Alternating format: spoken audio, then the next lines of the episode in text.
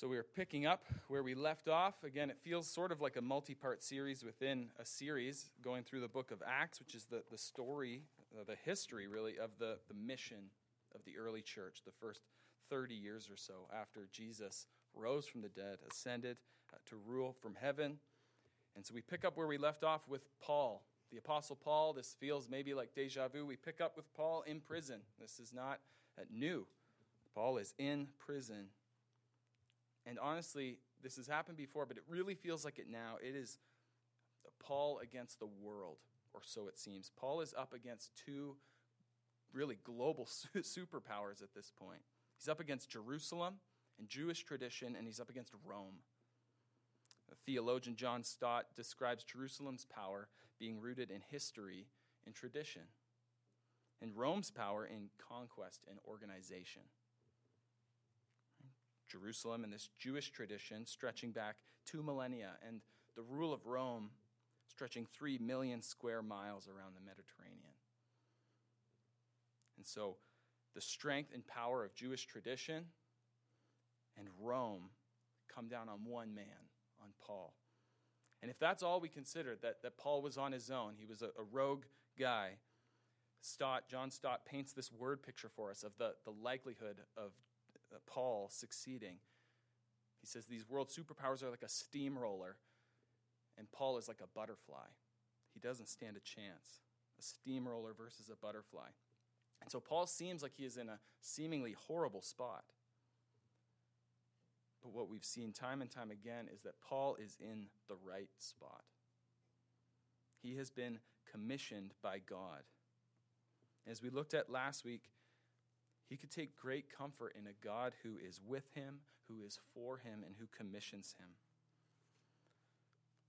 Paul, in his letter to the, the Romans, to the Christians in Rome, he wrote this verse, very famous verse, Romans 8 28. It says, And we know that for those who love God, all things work together for good for those who are called according to his purpose. I mean, Paul's sitting in prison right now. What, what does that mean? What does that mean that God works all things together for good? Well, Paul understands that this truth is so much more than situational.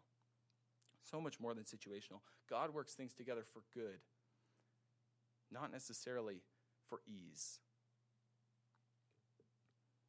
And so, if you are hearing this this morning and you're thinking that maybe you can understand this idea in theory, but it feels very different experientially. I hope that we all can come away with a deep understanding of how God can and does work for our good and His glory, even through and especially through the valleys of life.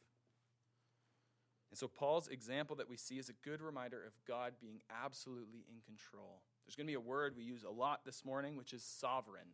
Sovereign. And so, when we say it's a big word, sovereign, sovereignty, when I say that, what I'm talking about is God being in absolute control of everything. Every molecule, every cell. God is sovereign over all. And so we're going to see how Paul uh, looks to a sovereign God who, in the good times and the bad, he can rest in this hope that, that God is in control of his circumstances and that God is in control of all things including our, our salvation. And so Paul takes that message and shares it with others. And so our big idea is kind of a collection of all of these ideas, and it's this God is sovereign over all things, even your circumstances and your evangelism. God is sovereign over all things, even your circumstances and your evangelism. Now, we'll see this break down throughout the whole service. But again, God is sovereign. You can substitute that out. God is in control over all things, even your circumstances and your evangelism. And we're going to see this with Paul, and we're going to see how this is true for us this morning as well. So, as we read our first section, uh, we got a lot of scripture to get through this morning, so buckle up. But as we read our first section, which is Acts 23 12 through 35, I want you to see God's sovereignty. I want you to see how God protects Paul and he works things together for his purposes. So let's read God's word.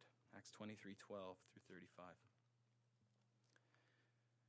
When it was day, remember, Paul was in prison. When it was day, the Jews made a plot and bound themselves by an oath neither to eat nor drink till they had killed Paul. There were more than 40 who had made this conspiracy. They went to the chief priests and elders and said, We have strictly bound ourselves by an oath to taste no food till we have killed Paul. Now, therefore, you, along with the council, give notice to the tribune to bring him down to you, as though you were going to determine his case more exactly, and we are ready to kill him before he comes near. Now, the son of Paul's sister heard of their ambush, and so he went and entered the barracks and told Paul. Paul called one of the centurions and said, Take this young man to the tribune, for he has something to tell him. So he took him and brought him to the tribune and said, Paul, the prisoner, called me and asked me to bring this young man to you, and he has something to say to you. The tribune took him by the hand and, going aside, asked him privately, What is it that you have to tell me? And he said, The Jews have agreed to ask you to bring Paul down to the council tomorrow, as though they were going to inquire somewhat more closely about him. Do not be persuaded by them, for more than forty of their men are lying in ambush for him, who have bound themselves by an oath neither to eat nor drink till they have killed him. And now they are ready, waiting for your consent. So the tribune dismissed the young man, charging him, Tell no one that you have informed me of these things. Then he called two of the centurions and said, Get ready, 200 soldiers with 70 horsemen and 200 spearmen, and go as far as Caesarea at the third hour of the night, or 9 p.m. Also provide mounts for Paul to ride and, and bring him safely to Felix the governor. And he wrote a letter to this effect. This is uh, the tribune, Claudius Lysias, writing a letter to the governor Felix. And you'll see a similar format to actually how Paul uh, introduces his letters. Claudius Lysias, to his excellency, the governor Felix, greetings. This man was seized by the Jews and was about to be killed by them when I came upon them with the soldiers and rescued him, having learned that he was a Roman citizen. Now you'll notice there's a little bit of a stretch in timeline there from the Tribune. He things didn't go quite that way. He was going to torture him first, and then Paul appealed to his citizenship. But uh, we'll give him credit. Maybe he wanted to keep the letter short. Uh, and desiring to know the charge for which they were accusing him, I brought him down to their council. I found that he was being accused about questions of their law, but charged with nothing deserving death or imprisonment. And when it was disclosed to me that there would be a plot against the man, I sent him to you at once, ordering his accusers also to state before you what they have against him. So the soldiers, according to their instructions, took Paul and brought him by night to Antipatris. And on the next day they returned to the barracks, letting the horsemen go on with him. When they had come to Caesarea and delivered the letter to the governor, they presented Paul also before them, before him. On reading the letter, he asked what province he was from, and when he learned that he was from Cilicia, he said, I will give you a hearing when your accusers arrive. And he commanded him to be guarded in Herod's praetorium. And so, through that whole section, I want us to consider God's sovereignty. God's sovereignty. And there are times when God's sovereignty or his, his absolute control is through extraordinary means. And there are other times where God's sovereignty, his control, you know, he works through the seemingly ordinary. So this is kind of a little bit of everything. And this is a crazy scene. I should have maybe prefaced it a little bit, but this feels like a movie. There's an assassination plot. 40 guys hiding. They say, All right, get the tribune to move this guy, and we'll jump him, and we'll kill him. We're not going to eat or drink until we do so. That's a, a bold claim, bold statement, bold move. And so we see this plot form against Paul by a group of Jews. They want him dead. Now, to dispel any thoughts of, of confusion, they said they weren't going to eat or drink. That was their, um, their oath that they made. Now, there was kind of a little asterisk uh, in the oaths at the time. If you could no longer fulfill it, uh, you could break the oath. So it, you, we don't just assume that there's 40 guys that starved to death because they never got a chance to kill Paul. But still, to make an oath, that is a serious thing. They weren't just saying, like, ah, oh, I wish this guy was dead. They were having a plan. We will jump this guy and we will kill him. Right? They're not happy with the way things have gone. Paul keeps on you know, sneaking away. He keeps on getting away in some way, shape, or form, and so they decide to take things into their own hands. So we see this plot fall apart. Right? We see it fall apart. Now, we don't know uh, much, we don't know anything apart from this about Paul's family. Uh, but we learn here that the Apostle Paul has a sister, and that sister has a son. And so Paul has a nephew. That's pretty cool if your Uncle Paul was the Apostle Paul. But still, there's this nephew, and he somehow hears about this plot to kill Paul. Now, we don't know how old this nephew was. Scholars disagree, either that maybe he was a, a, young man, there's, there's the language of young man, but some of the language used, including when the tribune kind of takes him by the hand, a lot of scholars assume this was, he was really just a boy. And any parents here understand that little ears hear everything. And so, uh, likely, maybe, that this nephew of Paul was just kind of cruising around. He hears about this plot, and he says, Man, I got to tell Uncle Paul. You know, people are trying to kill him. And so God uses this boy to hear this plan. He hears this plan. Uses this boy to go meet Paul in prison. Uses this boy to go get a Roman commander through the chain of command, through a centurion, then to the tribune. And he shares this news with him. And so, in a sense, this is the ordinary. This boy's just doing what makes sense. But in another sense, there is what appears to be some serious divine orchestration here. That this boy uh, would, would play this role in delivering this news to Paul. But we see it doesn't stop there. God protects Paul by working through this Roman tribune, who, up to this point, has, has been a little bit more reasonable than some of the other characters in the story in being able to hear Paul and make an assessment that Paul's innocent. But he's, he's not a Christian, he's, he's far from being on Paul's side. But we see that God uses him. He sends Paul away by night in the company of hundreds of Roman soldiers. That's quite the entourage. Imagine being on that road and all of a sudden hundreds of soldiers come by, toting around Paul. And so many of us in this moment, uh, looking at the, the kind of point here where I'm saying trust in God's sovereignty, the cynic in each of us may slip into thinking, well, sure, it worked out well. Paul was kept alive, but maybe it was all coincidence. Maybe it was all coincidence. I think it's helpful to consider this situation is standing directly in the shadow of where we finished our passage last week. Acts 23 11. Remember, it says, The following night the Lord stood by him and said, Take courage, for as you have testified to the facts about me in Jerusalem, so you must testify also in Rome. So God has made it clear what his plan for Paul is that he's going to continue using him. He's going to continue uh, having Paul be faithful all the way to Rome. And now we see this unfold through dramatic circumstances of assassination attempts and kids overhearing things and telling. It's just a crazy story. But we see God is at work. And so let's not have such a small view of God that when we look at, at his work in the world, we attribute it to sheer coincidence. Sometimes God does use the absolutely extraordinary. And sometimes he works through the ordinary. He speaks to people through a burning bush. He speaks to us through his word. Extraordinary, seemingly ordinary. He parts seas for people to cross. He also opens and closes doors. God can and does use the miraculous. But he also can use children he can use Roman commanders. He can use governments. He can use soldiers. He can use whatever he wants to fulfill his purposes. And so, in your own life, don't only wait for those burning bush moments. Trust that God is at work always. Things may not be going according to your plan, but they are going according to his plan. And this is easy to say, but honestly hard to rest in. We should have so much comfort to think God is in control of everything. In control of everything, but we resist it for some reason. We don't trust in God's sovereignty. You may even reject God's sovereignty outright.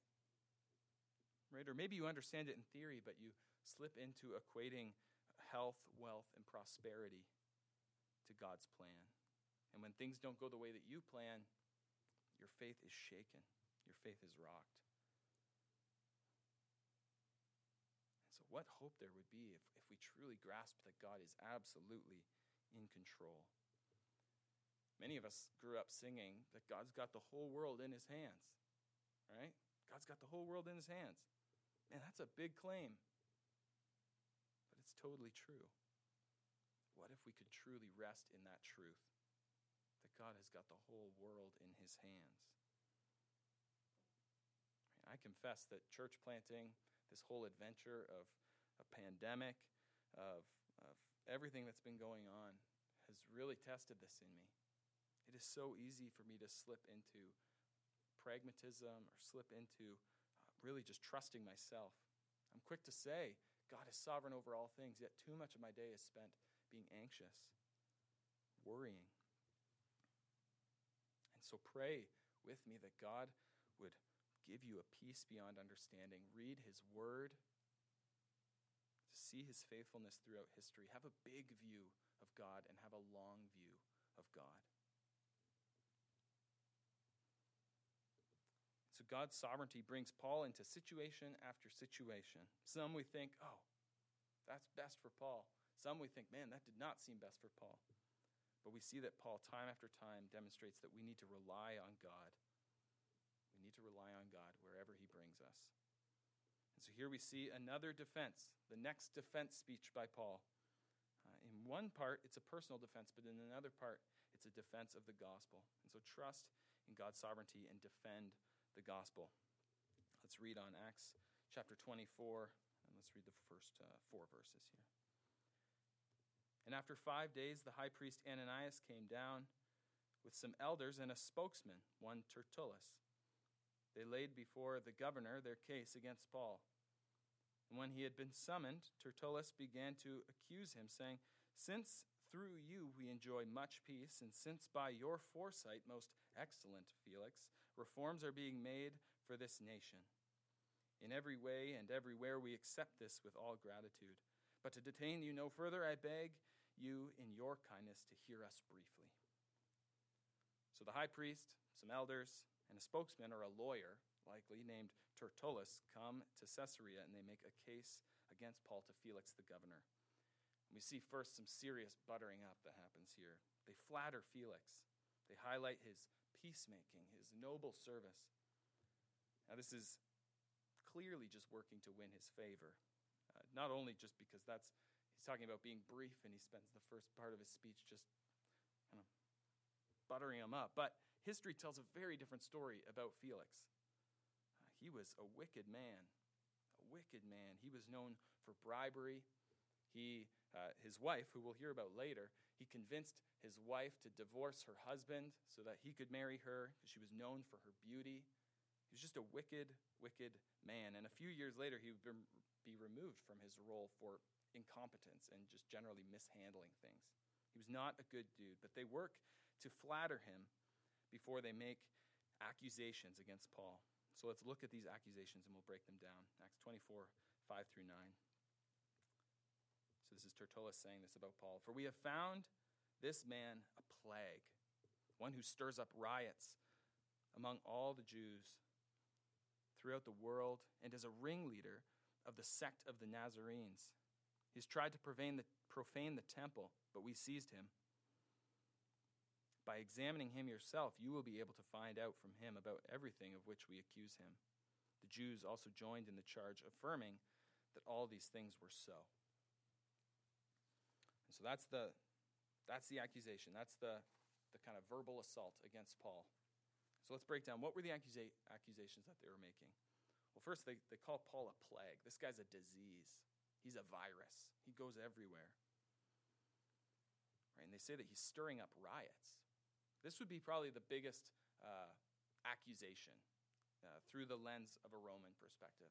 Right? They want to maintain peace, they want to maintain uh, what's going on, they, they desire peace. They say that this guy, everywhere he goes, he's stirring up riots. So that's the first accusation. The second is profaning the temple. Right? This is what we saw last week in the accusation. They said that he brought Gentiles into where only Jews could be. So he profanes the temple. And then the third accusation is that he's a ringleader. Love that. He's a ringleader of the Christians. They refer to Christians as a sect of the Nazarenes. Uh, and what really that means is, I mean, they're a sect of, of what they're saying, Judaism and they follow Jesus of Nazareth. This was likely a derogatory term. Uh, we see early in the Gospels, they say, What, what good has ever come out of Nazareth? Right? And so, a derogatory term saying this Nazarene sect, they follow Jesus of Nazareth. So Paul, he combats these accusations. He, he, he comes back at them, and he comes honestly, and he comes head on. Right? But he comes graciously, as we'll see. And he too, he addresses Felix with respect, uh, but not in this kind of false flattery of his accusers. He pretty much says, well, you're a judge, uh, period. That's kind of the end of his, his claim. But let's see, Acts 24.10. And when the governor had nodded to him to speak, Paul replied, Knowing that for many years you have been a judge over this nation, I cheerfully make my defense. So Paul doesn't say he was a good judge, he just says, You're a judge, and I'm going to make my defense cheerfully. And this would be a terrifying moment. I, I, he's, think of the stakes here. But he, he makes these claims. This is his defense. Let's read verse 11 through 21. You can verify that it is not more than 12 days since I went up to worship in Jerusalem. And they did not find me disputing with anyone or stirring up a crowd, either in the temple or in the synagogues or in the city. Neither can they prove to you what they now bring up against me. But this I confess to you that according to the way, Christianity, that they call a sect, I worship the God of our fathers, believing everything laid down by the law and written in the prophets, having a hope in God which these men themselves accept that there will be a resurrection of both the just and the unjust. So I always take pains to have a clear conscience toward both God and man. Now, after several years, I came to bring alms to my nation and to present offerings.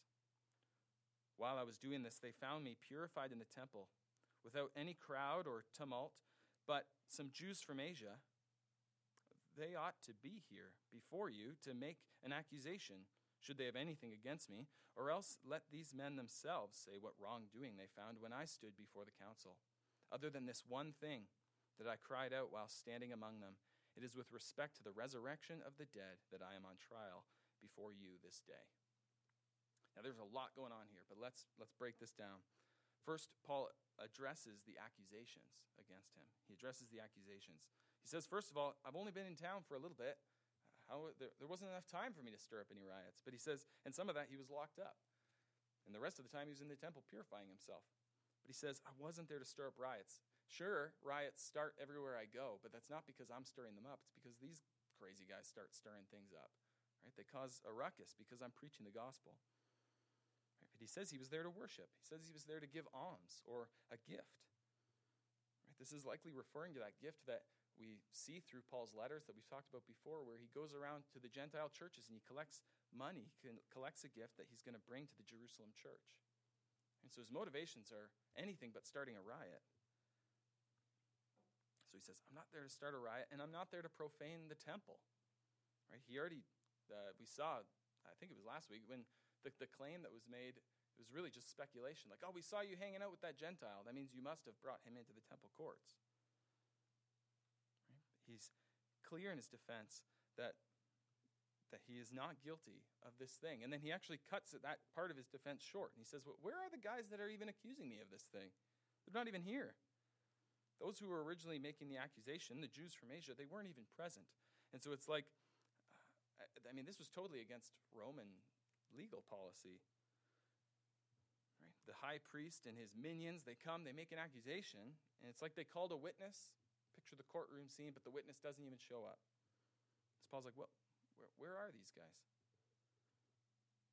And then Paul's defense about being a ringleader, he, he doesn't explicitly deny, but he gives a clarification, an important clarification. And that clarification is that they weren't a rogue sect, but they had put their hope in God.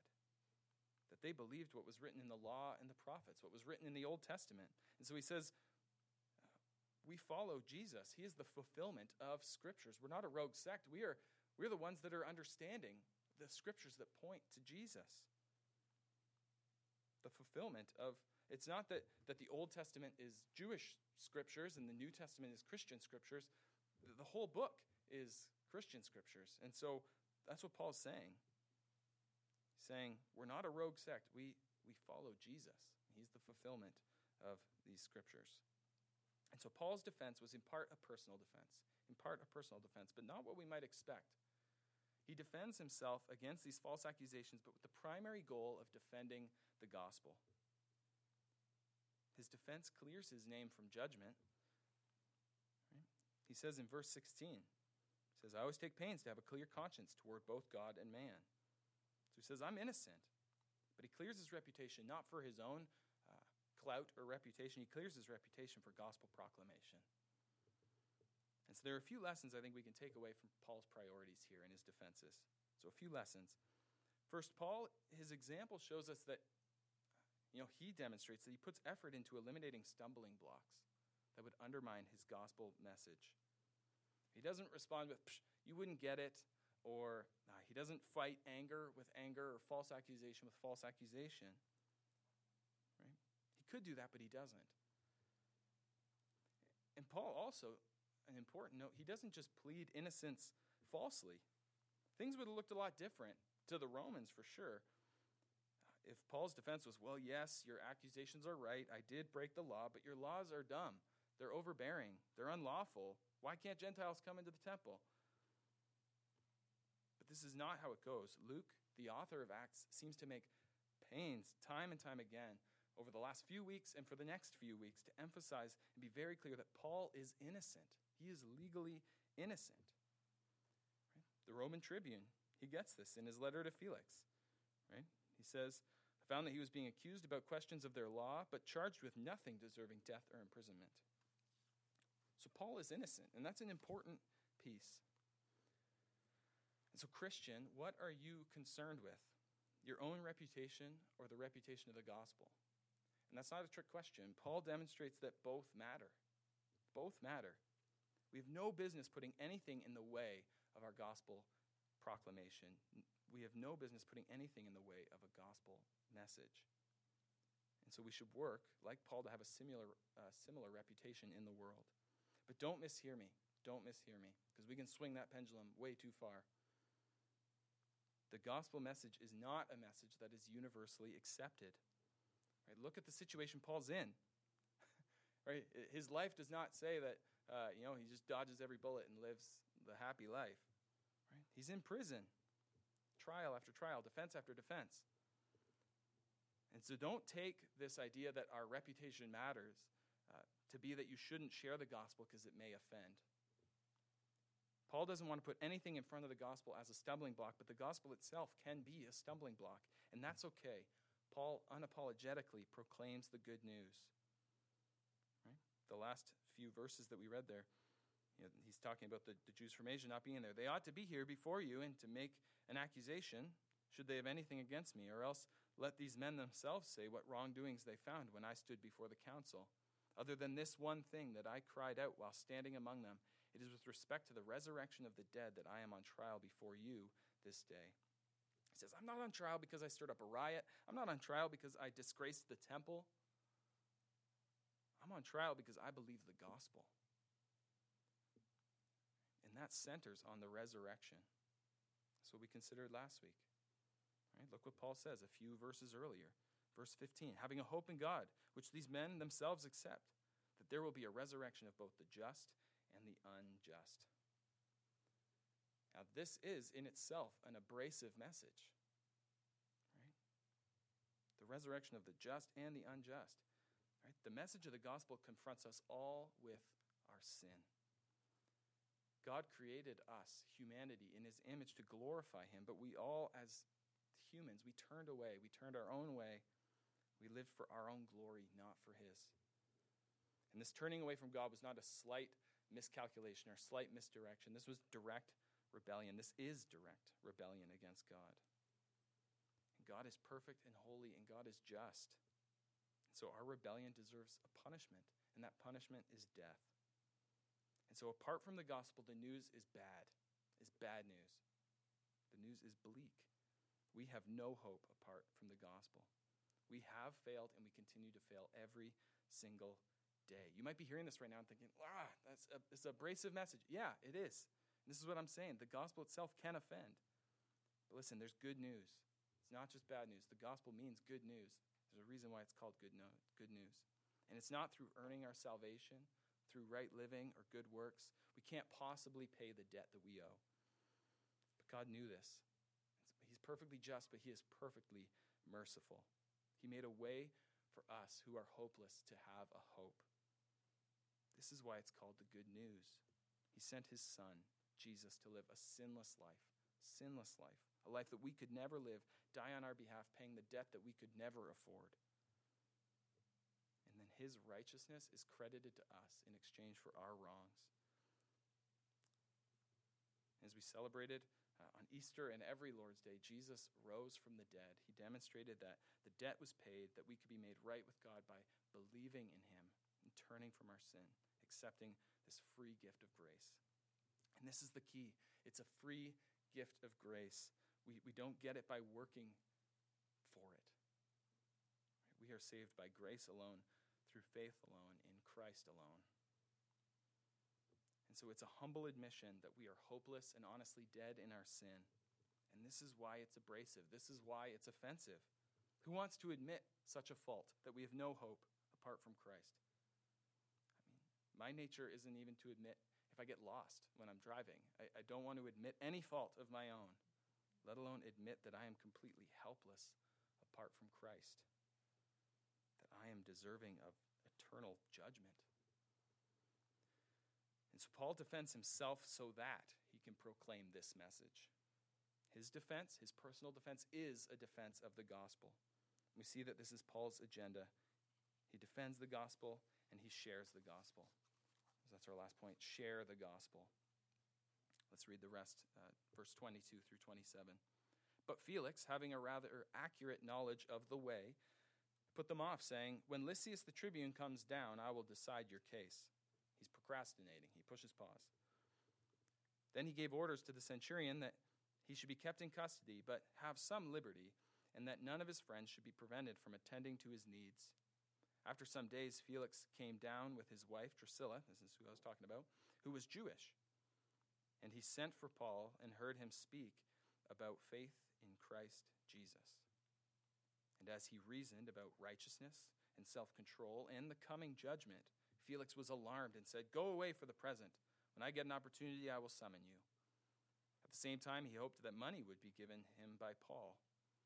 So he sent for him often and conversed with him. But when two years had elapsed, Felix was succeeded by Porcius Festus. And desiring to do the Jews a favor, Felix left Paul in prison. So Paul is left in prison. Prison with privileges, but prison all the same. He's left in custody. And so we can ask a question Is this where Paul, the frontier church planter missionary, is most effective? We might not think so for this guy to be stuck in prison, but this is exactly where God has brought him. This is part of God's plan. And so Paul doesn't waste it. He doesn't sit there twiddling his thumbs saying, Oh, wait till I can go plant my next church, or wait till I can go uh, share the gospel with thousands. That, that's my typical audience. No, he says, I can't waste this time. I need to share the gospel. And who's his audience here? Well, Felix, the governor. We see Felix, he's, as we talked about, a wicked man, but he's a people pleaser. He wants to appease the Jews, so he keeps Paul in prison. He procrastinates. We don't even know if uh, Claudius Lysias, the tribune, ever showed up. He didn't need to show up. He gave him a letter saying, uh, uh to my knowledge, this guy's innocent. So Felix, he, he knows that Paul's innocent, so he can't decide the case He can't condemn him to anything, but he, he keeps him there because he has this selfish motivation. He thinks uh, he can appease the Jews, and he thinks that Paul is going to pay him. He's waiting for some kind of bribery. So Paul stays in custody for two years, but we see in those two years, Paul models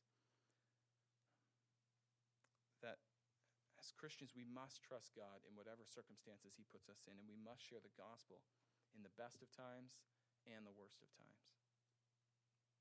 He shares the gospel with Felix and his wife Drusilla. Now remember, Felix is the guy that has the power to release him. Right? I don't maybe you'd be thinking of your own thought like, man, maybe maybe I can flatter this guy and I can get out of here. You know, maybe I can help out around the place. I could, you know, get out of here. But what does Paul do? No. It says he speaks about faith in Christ.